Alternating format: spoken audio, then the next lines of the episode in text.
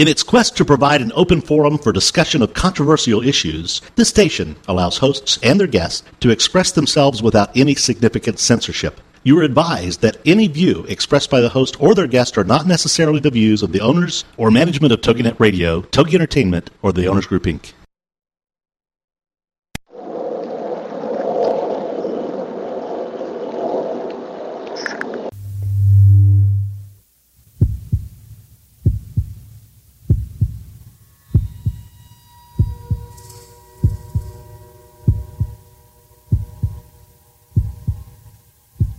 with us on a journey into the unknown, the unexplained, and the unbelievable.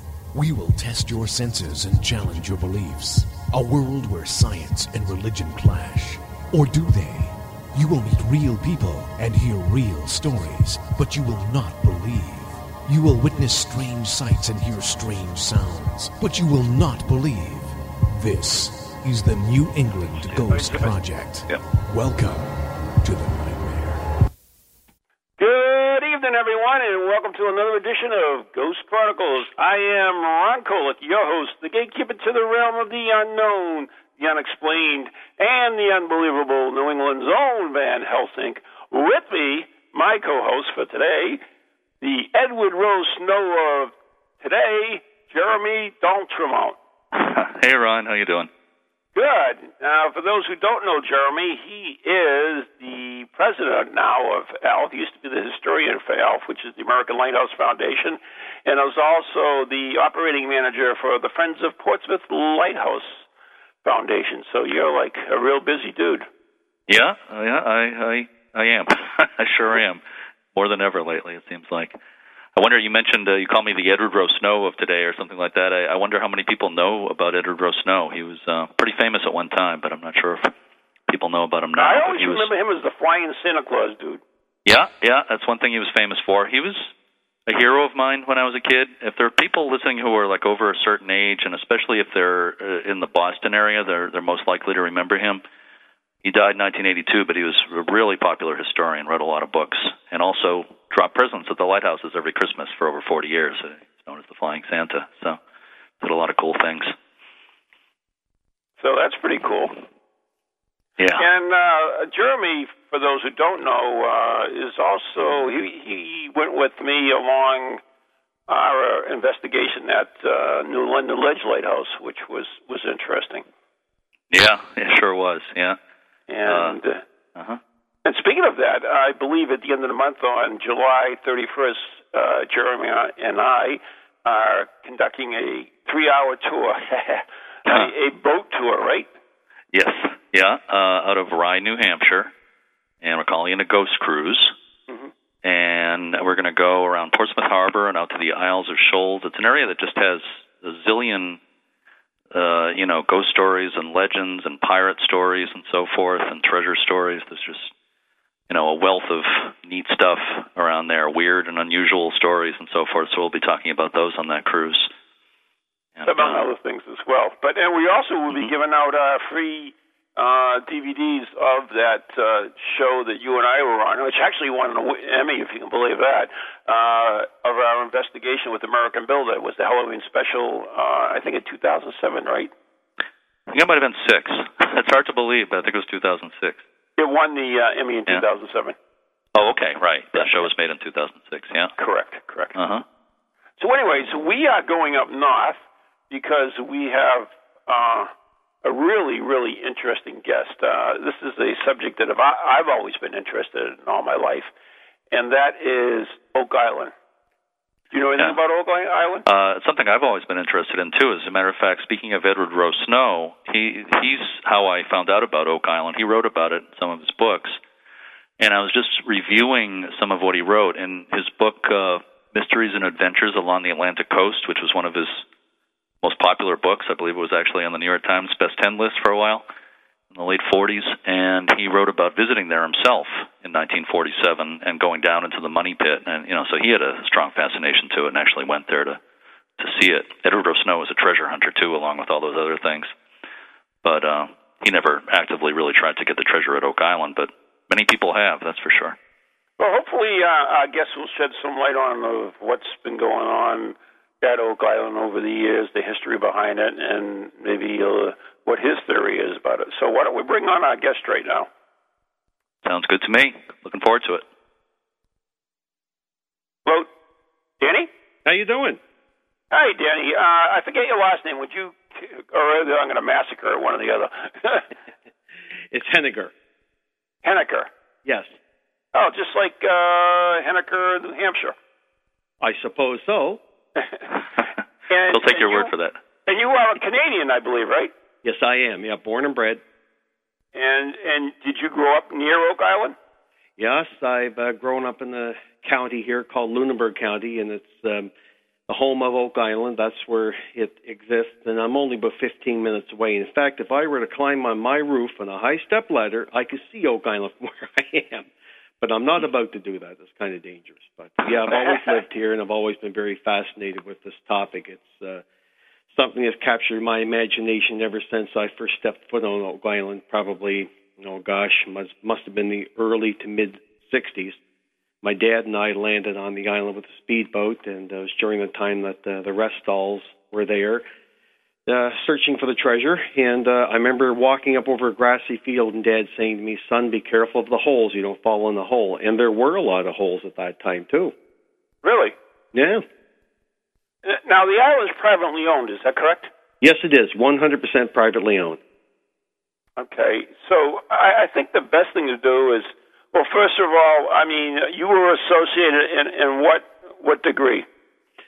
Well, first of all, just living in the area, it's hard not to be associated with Oak Island, particularly if you travel outside of Nova Scotia. You tell people where you live, and they say, "Oh gosh, that's close to Oak Island, isn't it?" So that's one association. But my closest association started in um, about 1973. I was still in high school, and I got a job with the provincial Department of Tourism as a tour guide on Oak Island, much to my pleasure. Uh, the first uh, couple of months, of course, or first several weeks, I should say, I was absolutely terrified of the tourists because I had to do public speaking, and that's not something I was keen on. So I got over that fear pretty quickly and uh, did that for three summers. And um, then for many years after that, I would do it. Uh, Oak Island presentations or assist school kids with their projects and that sort of thing. And then about 2000, the year 2000, um, our member of the Legislative Assembly, uh, John Chataway, his name was, uh, he approached me after I did an Oak Island presentation. He said, Dan, look, I'm going to get a bunch of people together and we're going to try and turn Oak Island into a tourism project. Are you interested? Well, gee whiz, you know, I was very keen on that. And uh, for the next eight years, um, John and myself and uh, a bunch of other very dedicated volunteers organized um, a society called the Oak Island Tourism Society, and we just actually shut the society down last year. Uh, really? December, yeah, December of 2009. And why is that, uh, Danny? Well, we started out, uh, we had a mandate, and the mandate was to um, have a world-class interpretive center on Oak Island and have it permanently opened up for tours. Uh, we know that Oak Island has uh, a huge potential as a, a tourism project here, and not to uh, be disrespectful to Walt Disney, but we didn't want it to be Walt Disney like. We wanted it to be very well done, very professional, and done in such a way that people would come back, come with their families, and enjoy the story. So we pursued that mandate, and along the way, we started a festival called Explore Oak Island Days, which was very uh, successful here. In fact, the last year that we had it, we had in excess of a thousand people enjoy tours of Oak Island, guest speakers, and everything else. But as all as most good things, there's always undercurrents that um, oh will stand in your way, and we had uh, several issues that um, that came up to greet us, and we also had to suffer through some pretty severe harassment from uh, competing. Oh, I'll call it competing individuals who turned into an ad hoc group who actually turned themselves into a society. So now they have the the ball and they can run with it. Huh. It's a shame. Yeah, it is. But, uh, you know, we also realized now that was one reason to the harassment that we put up with. And it was all volunteer, too, but in a community project. But probably the more important reason was because you, you could always deal with harassment by um, well, you know, snakes don't like having the light shine on them. So that was one way. But the more important reason was that we felt very, very sure that the owners would not sit down with us to discuss terms of perhaps leasing some land so we could build an interpretive center or sell us some land so we could do it. And uh, one of the partners uh, that owned about 78% of Oak Island told us that he didn't think that we had the resources or even the people to carry it forward. So we pretty much knew that um, any possibility of uh, completing our mandate was probably next to nil without going on for many, many, many more years. And um, we decided, you know what? Everybody was so busy with other things. Um, most of the people that uh, were on our board volunteered for a lot of other things, myself included. And we just said, you know, this the, it's time. We we gave it our best shot, and I hope uh, another group that may come along, another community group, could um, could carry it to fruition, but uh, I don't know. It doesn't look good, so we decided to pull the plug onto it. Mm-hmm. Uh, this is Jeremy, Danny. I was wondering uh, if we could maybe could we back up a little bit, maybe, and just for those people who are listening who might not know about the uh, the whole Oak Island story, you know, oh, what, yeah. what, exactly what we're talking about here. Maybe you could uh, tell kind of the maybe the Reader's Digest version of what's gone on at I'll Oak give Island you even a shorter version than that. more than 200 years. Yeah, we have over 200 years of history to compress in a very short period of time. But in essence, around about 1795, now it's kind of controversial because it's very old history. Not a lot of it was written down at the time. There certainly was no photographs taken back in 1795, no radios or anything like that. But the legend goes on to say that three young men started digging for treasure because they saw some interesting clues.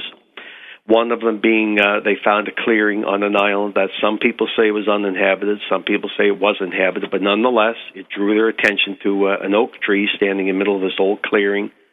The oak tree, um, from one of the limbs that was suspended over, over the ground, was suspended um, a ship's tackle block, and directly underneath that ship's tackle block, the legend goes on to say that there was a depression in the ground about 13 feet in diameter. Now, this area up here in Nova Scotia has always been associated with piracy or privateering. So these guys thought, gee, you know, there must be something, there must be something buried here, probably pirate treasure, because you know they they heard legends and whatever have you. And even back at that time, even though Captain Kidd had been de- dead for 94 years, his name was still swirling around. And um, so anyway, these guys thought, well, let's start digging. Captain Kidd must have buried treasure here. So as they started digging they found some extraordinarily tantalizing clues. Uh, for example, as they started digging down, they found that they are starting to open up a 13 foot in diameter shaft, and the old stories tell us that they could even see the pick marks from the originators in the walls of the hard clay shaft that they had refilled. They get down about two feet or so and found a layer of flagstones covering over the shaft that was opening up before them, which is not uh, is not native to that end of Oak Island. So somebody obviously placed it there. So they dug down to 10 feet and they struck something hard in the hole and they found it was a wooden platform. So they tore that platform out, fully expecting to find treasure. And what they opened up was a Pandora's box. Every 10 feet after that, at least until about the, say, the 100 foot level, they found another marks or platforms. They found coconut fiber. Over the years, a, um, other treasure hunters uncovered a system of drains on a beach 500 feet away from the money pit. And the money pit, by the way, is the first hole that they started digging. And uh, that's been known as the money pit ever since about 1795 or thereabouts. And they found uh, in this drain system down on the beach, they believe that what it was is a great big filter system, which, by the way, was covered over with tons and tons of coconut fiber and um, it led into a tunnel that dumped ocean water into the money pit that kept it flooded, and that's been a persistent problem over the years. And since that time, uh, people have been coming to Oak Island from here in Canada, here in Nova Scotia in Canada. Uh, a lot of Americans. We had a gentleman from um, California uh, show up in Oak Island back in 1965 after a terrible tragedy that happened on the island, and that was the Restall expedition they lost four people in uh, in one uh, one shaft. They were overcome by fumes and drowned in the bottom of a very shallow shaft. So, of course, that was um, that total of six people who have died over the years looking for this treasure. and since that time, uh, you know, more treasure hunters are showing up from Florida and um, all over the place everywhere, and they've found images that look like human remains in a cavity 235 feet beneath the ground. They found all sorts of things that over the years have been um, spurring people along. So there's your Reader's Digest version. and trust me, that's a skim off the top, and it's uh, right. But yeah, you know, I uh, I'm sure you know the book uh, by D'Arcy O'Connor Oh yeah, I know D'Arcy quite well. Yeah, um, I In fact, D'Arcy and I co-wrote a book. Oh really? Yeah, yeah. On, it's one of the most Oak unusual Island? books about Oak Island you'll ever read. It's called the Oak Island Code, and it, it's a farce. And uh, we take a lot of liberties with this book and have a lot of fun with it. And it's a um, it's a comical chase um, from one continent to another over to England and back here again. And of course, we uh, we uh, let everybody know what the treasure is. Right. Huh. Interesting. Yeah, but D'Arcy has written some excellent books on Oak Island, and in fact, right. uh, for your listeners, I would uh, highly recommend um, any one of his books. But his most recent one would be the the best one for anybody to get if they want, uh, you know, a good a good story that'll tell you uh, the details from start to finish. Mm-hmm. Yeah, it seems pretty pretty complete to me. Yeah. Up to I, th- I think it was written in like 2004. So yes, yeah, because he mentions the Oak Island Tourism Society in that, and um, so that's that's as current as you're going to get. Now, there's another recent book that was written by um, her name is Lee Restall Lamb, and Lee Lamb, good friend of mine, she lives in Ontario, and she wrote a book about her mother and father's time on Oak Island from 59 to 65. And I'll tell you, it's a compelling story. If you want to read a story about how people lived in the most primitive conditions on uh, on Oak Island, and uh, it tells a little bit about the history, so it'll bring people up to speed with it. But it's a great story about um, oh tragedy and triumph and uh, disappointment and struggles, and uh, the rest all very very interesting people. So it's a great book too. You still yeah, there, Ron? yeah, yeah, no, it's it's huh? interesting. I I really want to, you know, I really really am fascinated with it, and I, I want to hear as much as as Danny can talk about it. That's yeah. why I really haven't interrupted. I mean, we haven't even got into the theories of, you know, what's behind it and, and you know, and everything else. But uh, I think it's fascinating. I mean, even one of our, our presidents was involved in in the uh, expedition to the uh, uh, Oak Island as well. Uh, were you aware of that, Danny? Oh gosh, yeah, that was Franklin Roosevelt. He came up here in about um, oh my gosh, about nineteen ten, I think it was. I, I really have to check my notes, but around about that time, he came here with a gentleman by name of Henry Baudoin or Baudouin. I'm not sure how to pronounce the name. I've never run into anybody with that surname before. But uh, he was quite interested into it. He had heard stories when he was a kid um, because he uh, his family owned an island off the coast of Maine, and um, they were entrenched with the stories of buccaneers and privateers and pirates in Oak Island and all the other treasure sites up and down the eastern seaboard, including Nova Scotia, of course. And we also had one Canadian prime minister who was very involved with Oak Island as well. Mm. And um, you know, maybe some of your listeners remember the name Pierre Elliott Trudeau. He's one of our oh, ambassadors. Yeah. yeah, Trudeau had a couple of thousand dollars invested into it, and he's visited. He had visited Oak Island prior to his death interesting character. But uh, yeah, Roosevelt was involved. And you know, here's the interesting thing. You know, uh, any leader of any country is an extraordinarily busy person. There's, that's that's a given. But he was so interested in Oak Island even during the the lead up to the war, he would um, get in contact with the the treasure hunter de jour and say, you know, how's how's things going up there? You guys making any progress? Found anything yet? I've actually seen letters penned by uh, Roosevelt uh, to the treasure hunters who were here at the time, and so, you know, with this man in the late 30s, he had a lot on his plate, but he still, in the back of his mind, thought about Oak Island because it's such an incredible story. I mean, it's it's fascinating, and and you know, I mean, is is it? Can you still go up there to see it, or is it like totally off limits now? Uh, pretty much totally off limits. Um, there is another uh, group who has started up a society and I've heard rumblings about the possibility of some tours sometime this month, but uh, it's oh, it's kind of swathed in secrecy, and um, uh, I think they're I think they're still feeling their way along, trying to get their feet underneath them to see how to do this. But uh, and, and to answer your question directly, no, you can't get a tour of Oak Island. I, I'm hoping that changes. I'm hoping this new group can uh, do things that we weren't able to. But uh, boy, I don't know. The the odds are against them. Uh, geez, that's a shame. Uh, uh so, yeah, uh, has it always been in the same hands, or has Oak Island changed hands through the years? Oh my goodness! Ever since the time that uh, the British government was handing out land grants um, in this area to soldiers and um, foreign Protestant settlers and the French settlers who came here from uh, France and whatever have you, um, they've been um, the land on Oak Island has been exchanging hands uh, many, many, many, many times, but uh, it's currently in a state of um, um, flux at the moment. There's not much been happening with regard to land sales uh, in the past little while, although there was uh, four gentlemen from uh, Traverse City, Michigan, who recently purchased half of 78% of Oak Island. it's kind of complicated. Yeah. And uh, but what does that uh, come out to? Uh, yeah, do the math on that when you get back well, to me. is that you? metric or is that uh, English material?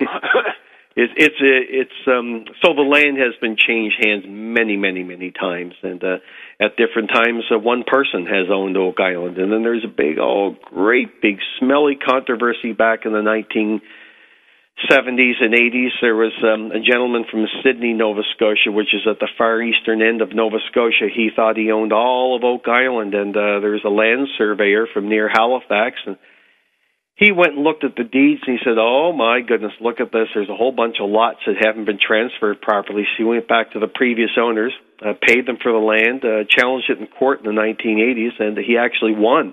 Oh my God! So yeah, so he ended up owning 22% of Oak Island, and uh, the other group ended up owning 78% of Oak Island. So that's how it got split that way. But here's a really interesting point: even though this man owns um, or owned a bunch of lots on Oak Island, a significant portion of it, 22%, he wasn't allowed to use the causeway. He had to go over by boat because the treasure hunters that these guys were associated with had built the um, causeway back in uh, 1965, I think it was. They built the causeway, so uh, that's kind of an interesting thing. And to this day, the people who own that 22% is no longer owned by just one man. But all the people who own that, they still have to go to Oak Island by um, by boat, and the other owners they can drive across the Causeway. wow. yeah. But there's been intrigue like that for many, many years. And you know the old saying, they say the still waters run deep. Well, that's very, very true with regard to Oak Island. There's been a lot of, um, oh, I'll, I'll say jealousy uh, with different groups, treasure hunters, landowners, uh, even people who want to uh, conduct and run tours in Oak Island over the years. Been all sorts of little intriguey things done and um oh it's just been fascinating. The history is just incredible and a lot of the history of oak island has not been put to paper too. There's a lot of details that aren't known uh, at least not widely. Huh. I'm sure. You know there's there's two or three questions that i'm just like kind of burning to to ask sure jeremy go ahead. Um one is what's what's happening now if anything treasure hunting wise? Oh boy. Well let's deal with that one right now because that's uh, that's a sad story. Nova Scotia is the only province in Canada that has legislation, it's called the Treasure Trove Act, that deals with treasure hunting off uh, uh, the shores of Nova Scotia and the land here in Nova Scotia. And it's basically because we do have a lot of treasure ships that have sunk um, um, in Nova Scotia, mostly up towards Cape Breton, but there are treasure ships down and down towards Oak Island Way. In fact, there's even a, a ship that nobody has really explored yet, uh, very close to Oak Island. But anyway, I digress.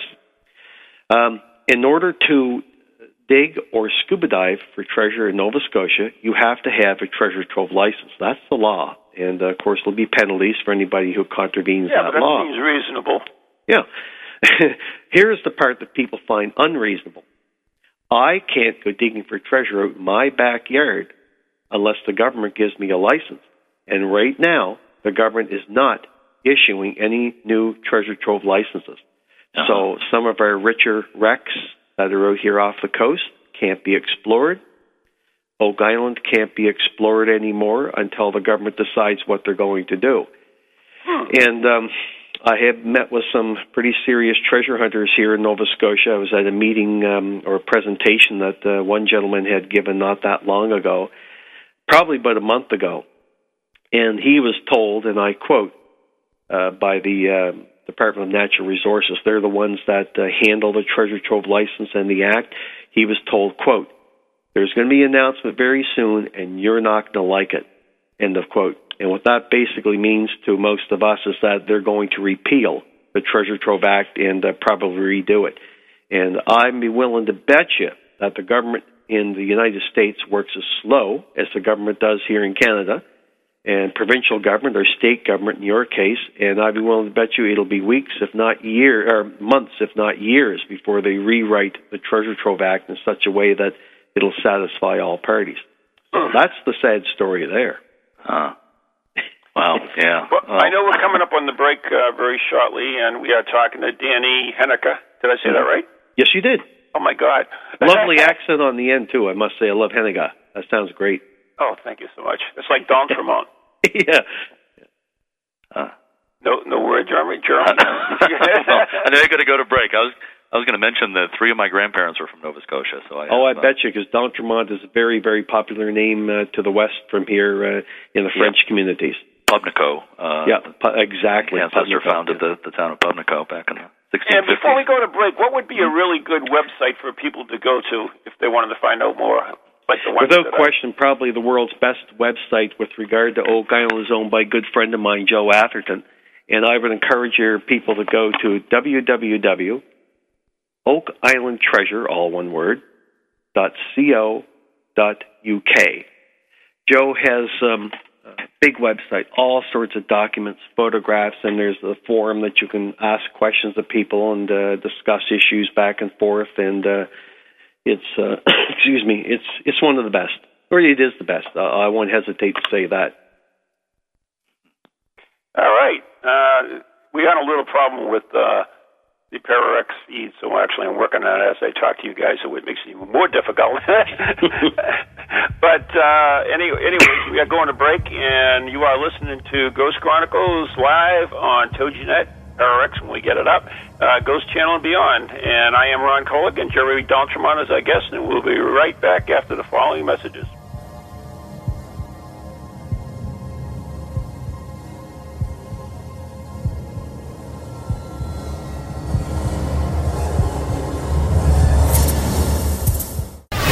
Welcome to TogiNet, radio with a cutting edge.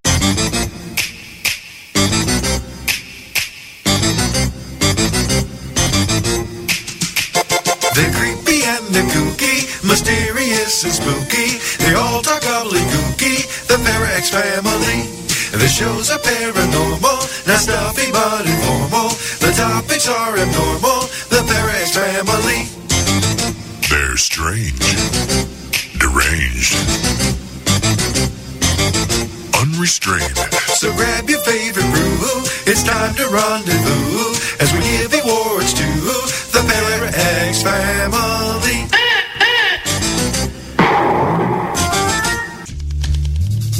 Hi, everybody. This is Pete Six of Beatles and Beyond.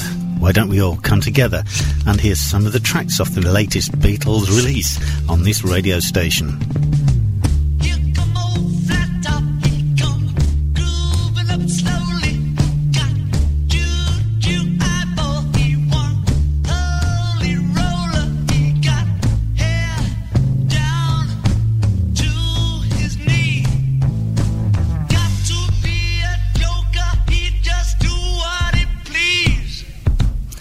Yes, why don't you look up the schedules on this radio station and join me and Beatles listeners everywhere to hear these latest releases from the Beatles on Beatles and Beyond with Pete Dix. He wear no shoe shine, he got toe jam football, he got monkey finger.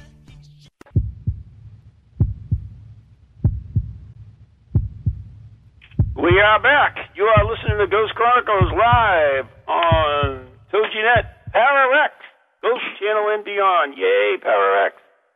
Uh, so that is very, very cool. I am Ron Kolek, New England's own Van Helsing. My co-host is the Edward Rowe Snow of the Lighthouses, the contemporary lighthouses, Mr. Jeremy D'Entremont, and our very, very, very special guest is Danny Hennica of uh, Danny Hennica. Danny Hennigar of Danny Hennigar. I uh, I'm with the uh, Chester Municipal Heritage Society, which is um, another volunteer group, and we're um, of course promoting the heritage of Chester Municipality, which includes Oak Island, of course, and uh, we're going to be very much involved with building an Oak Island display this winter. So I'm hoping in 2011, uh, some of your guests, or many of your guests, uh, hundreds of your guests, or thousands of your guests, can come up to Nova Scotia and see a very well done display. And maybe, possibly, conceivably, there may be tours available at that time too. So. That would be awesome. Yeah, You're funny you say that because uh, I don't know if you heard the beginning of the show, but Jeremy is actually the president of American Lighthouse Foundation and also Yes. uh, the operating manager for Portsmouth Lighthouse. And Portsmouth, uh, the Friends of Portsmouth Lighthouse, just recently acquired Whaleback Lighthouse, and he just did. What did you do, uh, Jeremy? Uh, I think you're talking about the exhibit we just opened. Exactly. I thought that might be what you're referring to. Um, yeah, it just opened last week. Uh, for anybody who might be coming to Portsmouth, New Hampshire this summer, or might live in this area, uh, at a place called the Discover Portsmouth Center. It's, it was the old library in downtown Portsmouth. It's a it's a great old building, and it's now a museum of Portsmouth history. Uh, and we just opened an exhibit called "Rescuing Whaleback Lighthouse: A Wave-Swept Sentinel." And uh, we had a, a, a great uh, opening reception last week. And uh, I'm going to be speaking there this Saturday morning at 11 about the keepers of Whaleback Lighthouse. And that'll be there until mid-September, and wish it's I was free. close so- enough to, to listen to that to be there. What was that, Danny? I'm sorry. We, I say I wish I was close enough to be there. Uh, lighthouses are something that's very special in Nova Scotia as well. Any Mhm. maritime area, uh, lighthouses have been uh, a great savior. My hat comes off to you, uh, Mr. D'Entremont, for doing what you're doing because uh, lighthouses here in Nova Scotia are in great peril right now. I know. And wasn't there just uh, some kind of ruling from the government that they were really going to be divesting and you know, getting rid of a lot more lighthouses? Uh, Oh yeah, oh god, yeah, they're gonna they're dumping them on the market. I think you could probably buy a lighthouse for a couple of bucks, and uh, Yeah. then you have to clean up all the lead, the mercury. yeah. You know, it's, oh, it's it really terrible. is a shame. It's it's more or less the same situation in the U.S. and Canada. The, the Yeah. government, uh, for what you know, whether it's their fault or not, you know, just like in the U.S., the Coast Guard just doesn't have the budget anymore to take care of the right. the lighthouse it's structures. easy to throw stones. Uh, you know, I- I've I used to work for government, and um, I understand how things are perceived by the public sometimes, and sometimes the government does screw up bad, and they do do things that are just awful. And I really don't know where this one lies, but I wish that they would uh, reconsider, especially some of the more important lighthouses we have. Right. So I that's agree all I with have you. to say about that.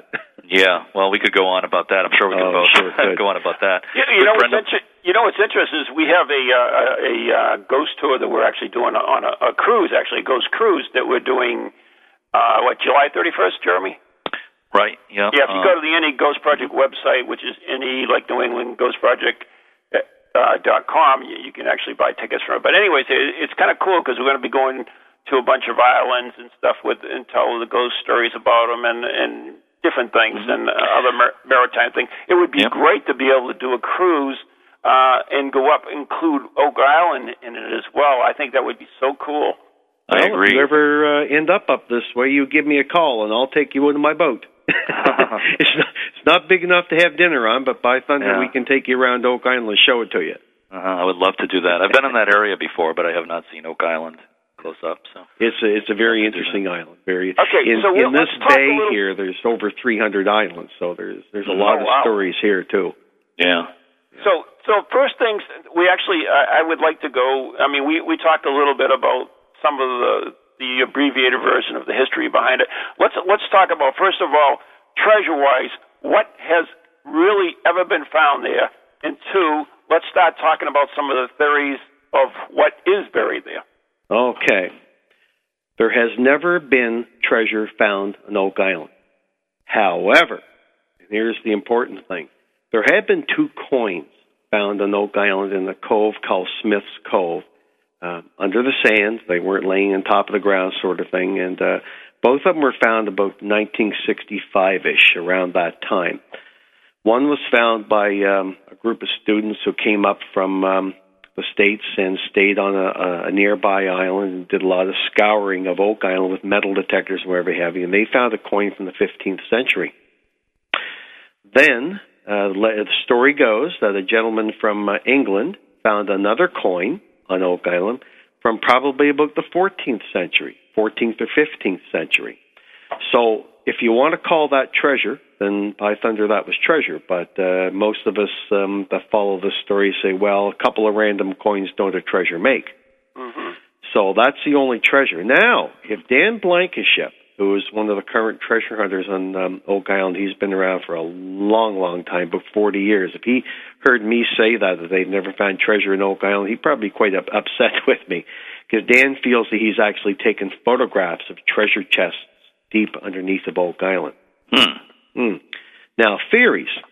We could talk for hours about the theories. Well, and the- before we go into the theories, uh, I Sure. don't think what, wasn't there something found a either a note, parchment, or, or something that Yeah, back in 1897, they uh, were drilling a very deep hole, and they got down around about 100 and oh 170 feet, 174 feet, something like that, and they drilled through what they referred to as cement. They had it analyzed, and it came back as being uh, worked by the hand of man.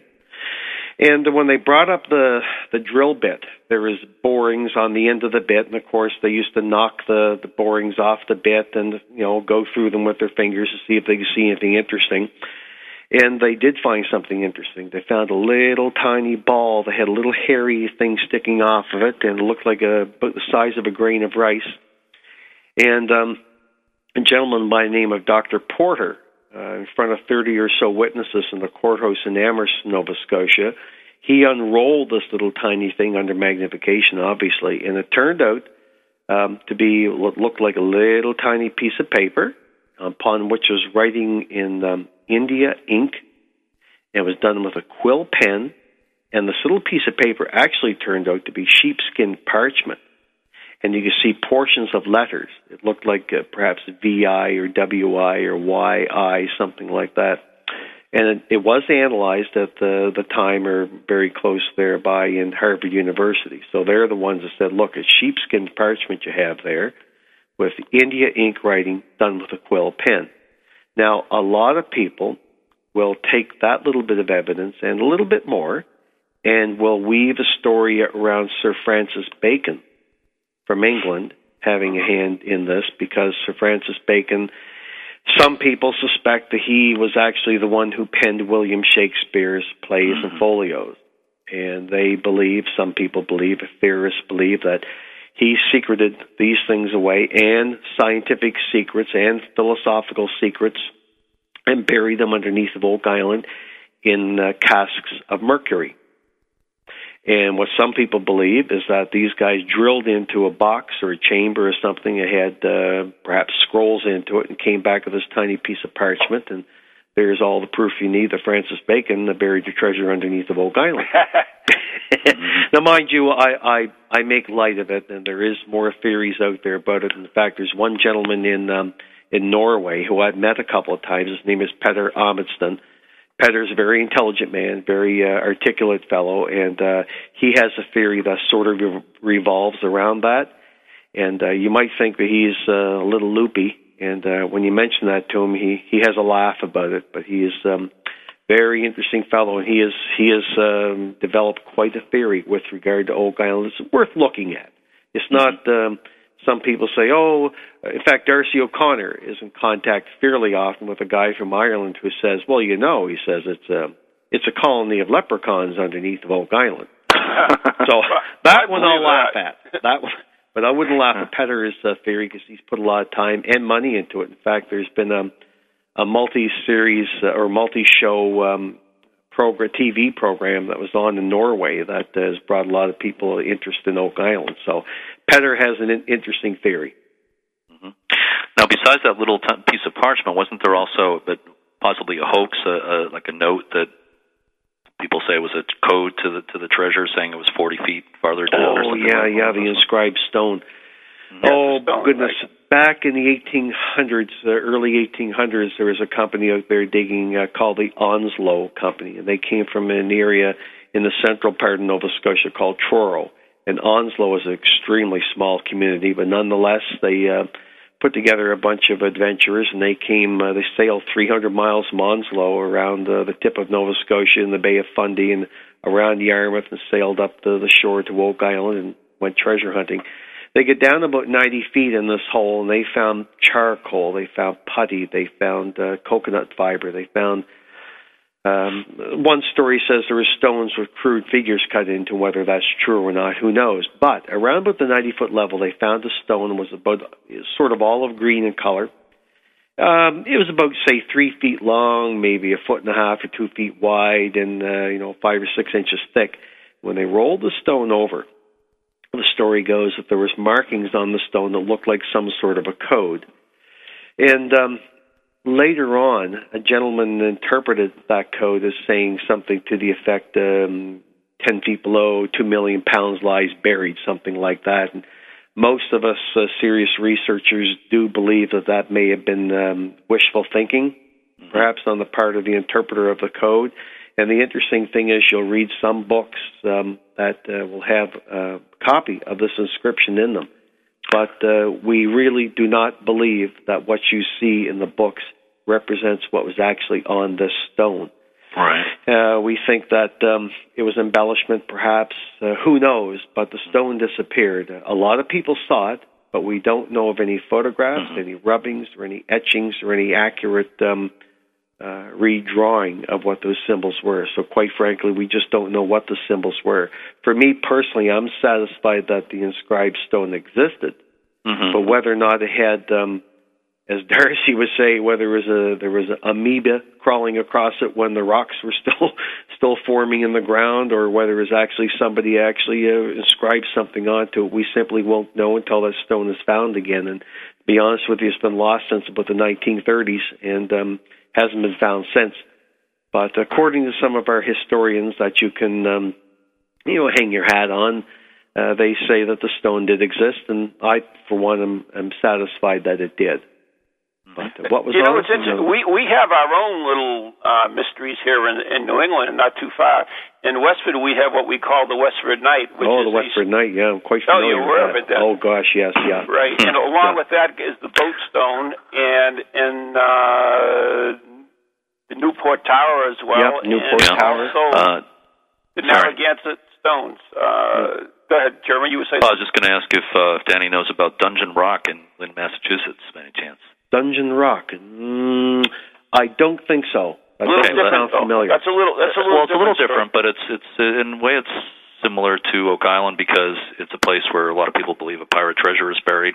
oh yes. Um, I grew up in in Lynn, Mass, and uh, the story it's in uh, Lynn Woods, which is a very large wooded area, and there's a, a boulder, a giant boulder that from the side looks looks very much like a skull. it's kind of amazing just in itself.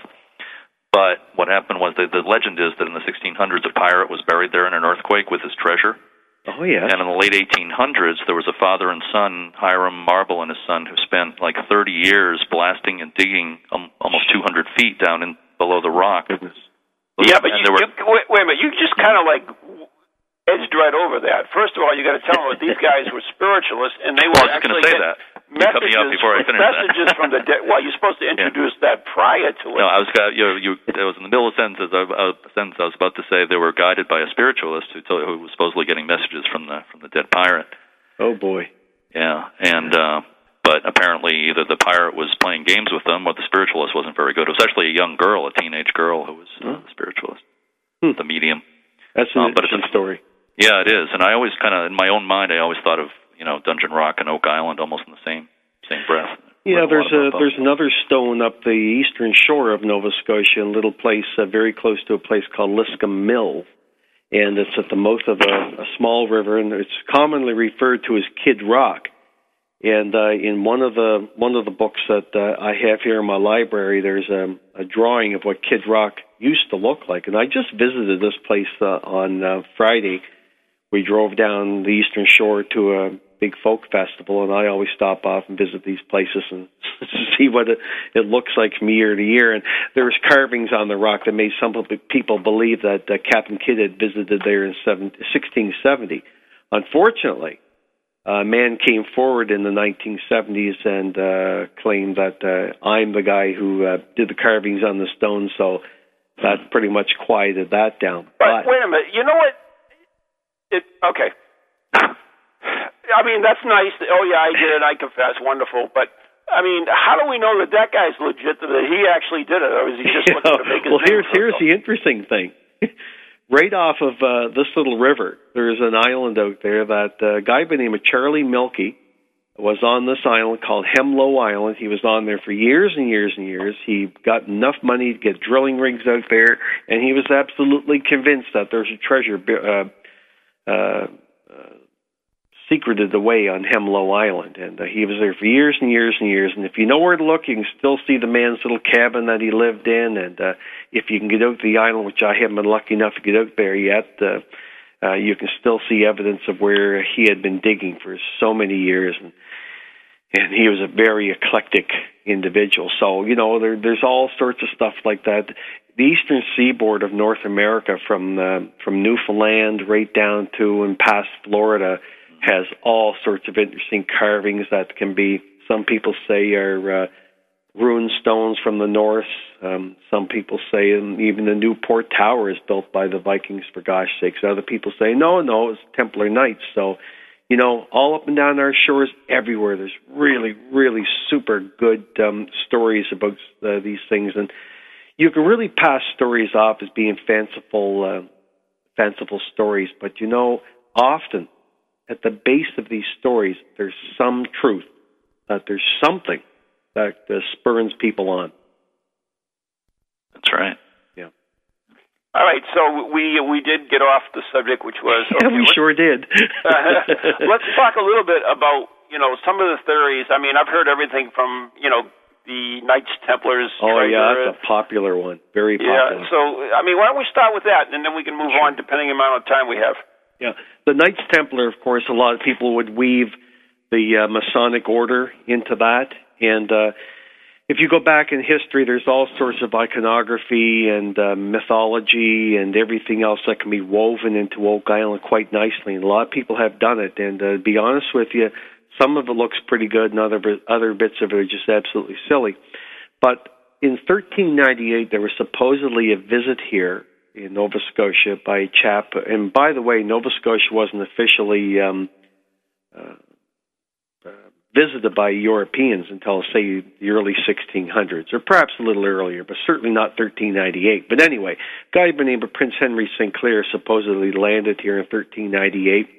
And the story goes on to uh, suggest that he had Templar knights with him who scouted out the tr- uh, locations to bury treasure, or, because the Templar knights were extremely wealthy order of uh, warrior knights who um, fought the uh, fought in the Holy Lands to try and get control and protect pilgrims and all this sort of thing. So the story goes on to say that Henry Sinclair um, did the scouting, and uh, there's talk of a, a castle having been built uh, inland in Nova Scotia in a place, a community called New Ross. And, Yep. Oh, it's one heck of a tale.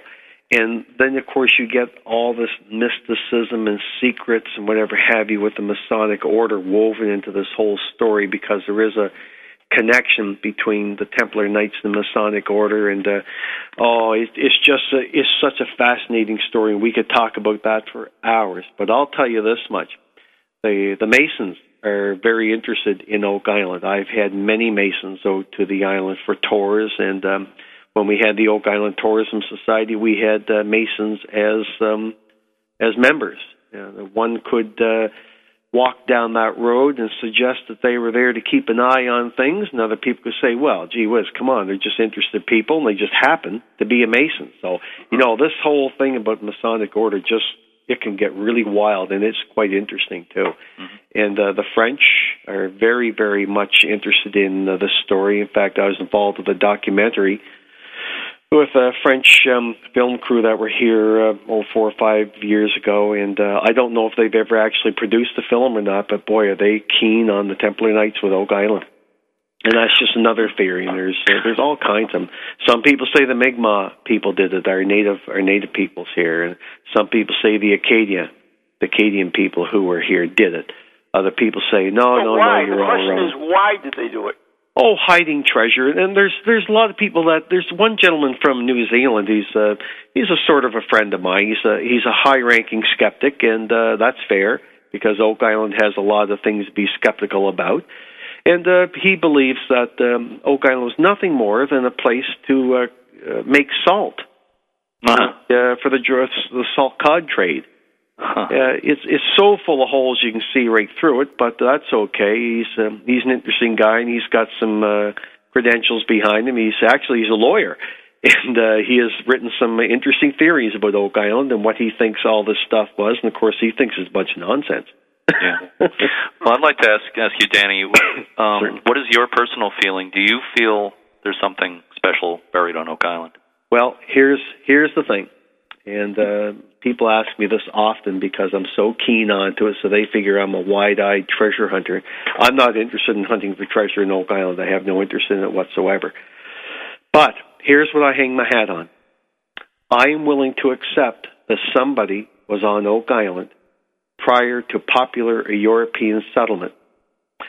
I think their history is lost, and I think that they were deep underground, and the natural progression would be to believe that they buried something of great value. What it is, I quite frankly don't know, and I'm not willing to to really offer up an opinion on that. But that's what I'm that's what I'm going to hang my hat on. I'm convinced that somebody did something deep underground in Oak Island. Uh-huh. Okay, uh, you are listening to Ghost Chronicles live on PowerX, TogiNet, Ghost Channel, and beyond. Uh, if anybody wants to call in, by the way, the number is 877-864-4869, 877-864-4869, or join us live in either the TogiNet or the PowerX chat room. Uh, you know, this whole thing about, you know, the different sections being separate and all the water coming in from the ocean, Mm. is that all real, or is that, or is that just stories too? Well, some people think it is stories. Uh, quite frankly, I'm willing to believe that there was a tunnel that went from the Money Pit shaft, the very first shaft that was dug, uh, to Smith's Cove, 520 feet away.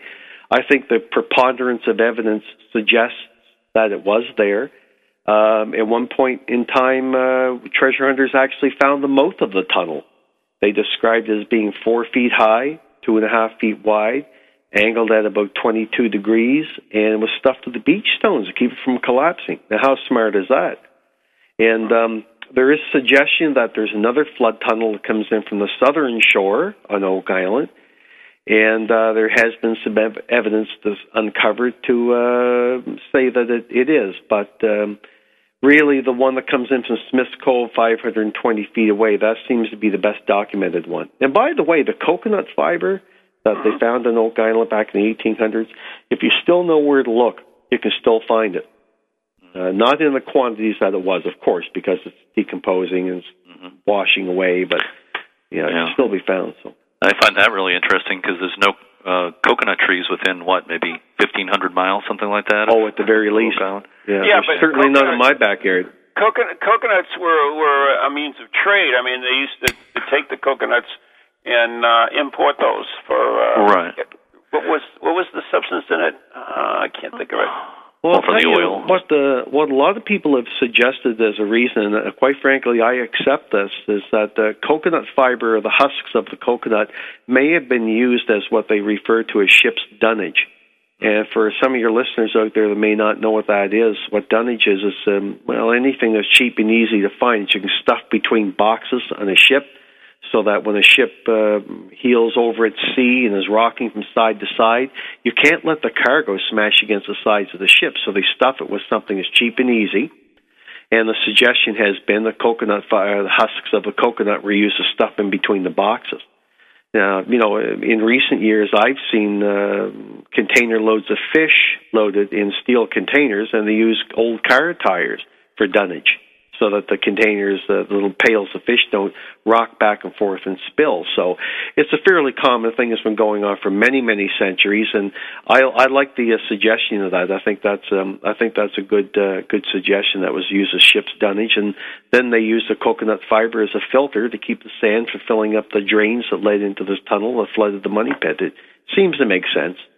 Okay. Makes sense Now, wow, can you believe almost so that's a two minute warning? Oh, goodness. Uh, Can't we have another three hours? I wish. I would love to get into some other things, but unfortunately, Danny, we've run out of time. Yeah, Uh, but let me ask you this: sure.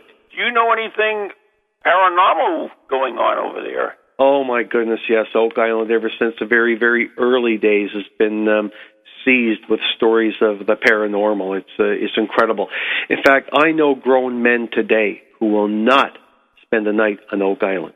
All right. They won't do we'll- If, if you will, I'd love to have you come back, and we can even talk about that in the future. Oh, days. I I could I could I talk for hours on that alone.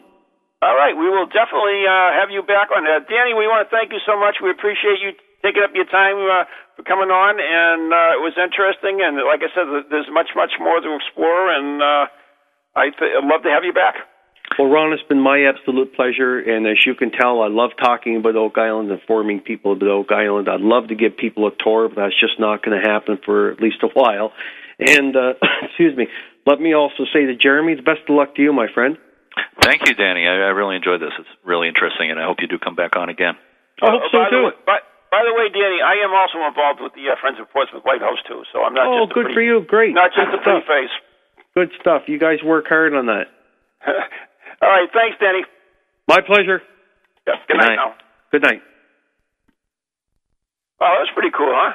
Yeah, wow, you, you could easily talk all night about that. Yeah, we. I got to get him Yeah. back on because Absolutely. there was a bunch of other stuff I definitely wanted to talk about. And, Yeah. and, you know, especially the paranormal stuff. I know we didn't get into that much too, too much, but there was so much involved in Oak Island, and we're just about out, of time. So, anyways, uh, we do want to mention that we have uh, a ghost uh, walking ghost tour Friends Yep. the Port. This Saturday night, uh, July 10th? 10th, right? Yeah. Yep. Um, Saturday night, we have walking tours at Portsmouth Harbor Lighthouse in Fort Constitution, which is right next to the lighthouse in New Castle, New Hampshire. People go uh, to portsmouthharborlighthouse.org. They can read about that. There's just a few spaces left. We've been selling tickets, and there aren't too many spaces left, but there is still room.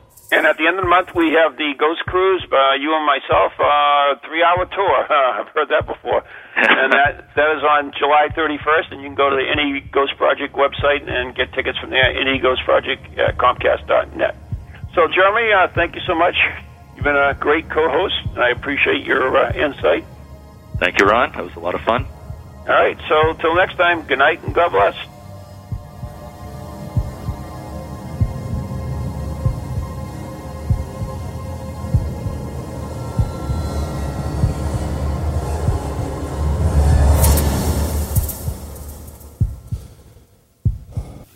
From goalies to ghosties, long-leggedy beasties, and things that go bump in the night. Deliver us, good Lord.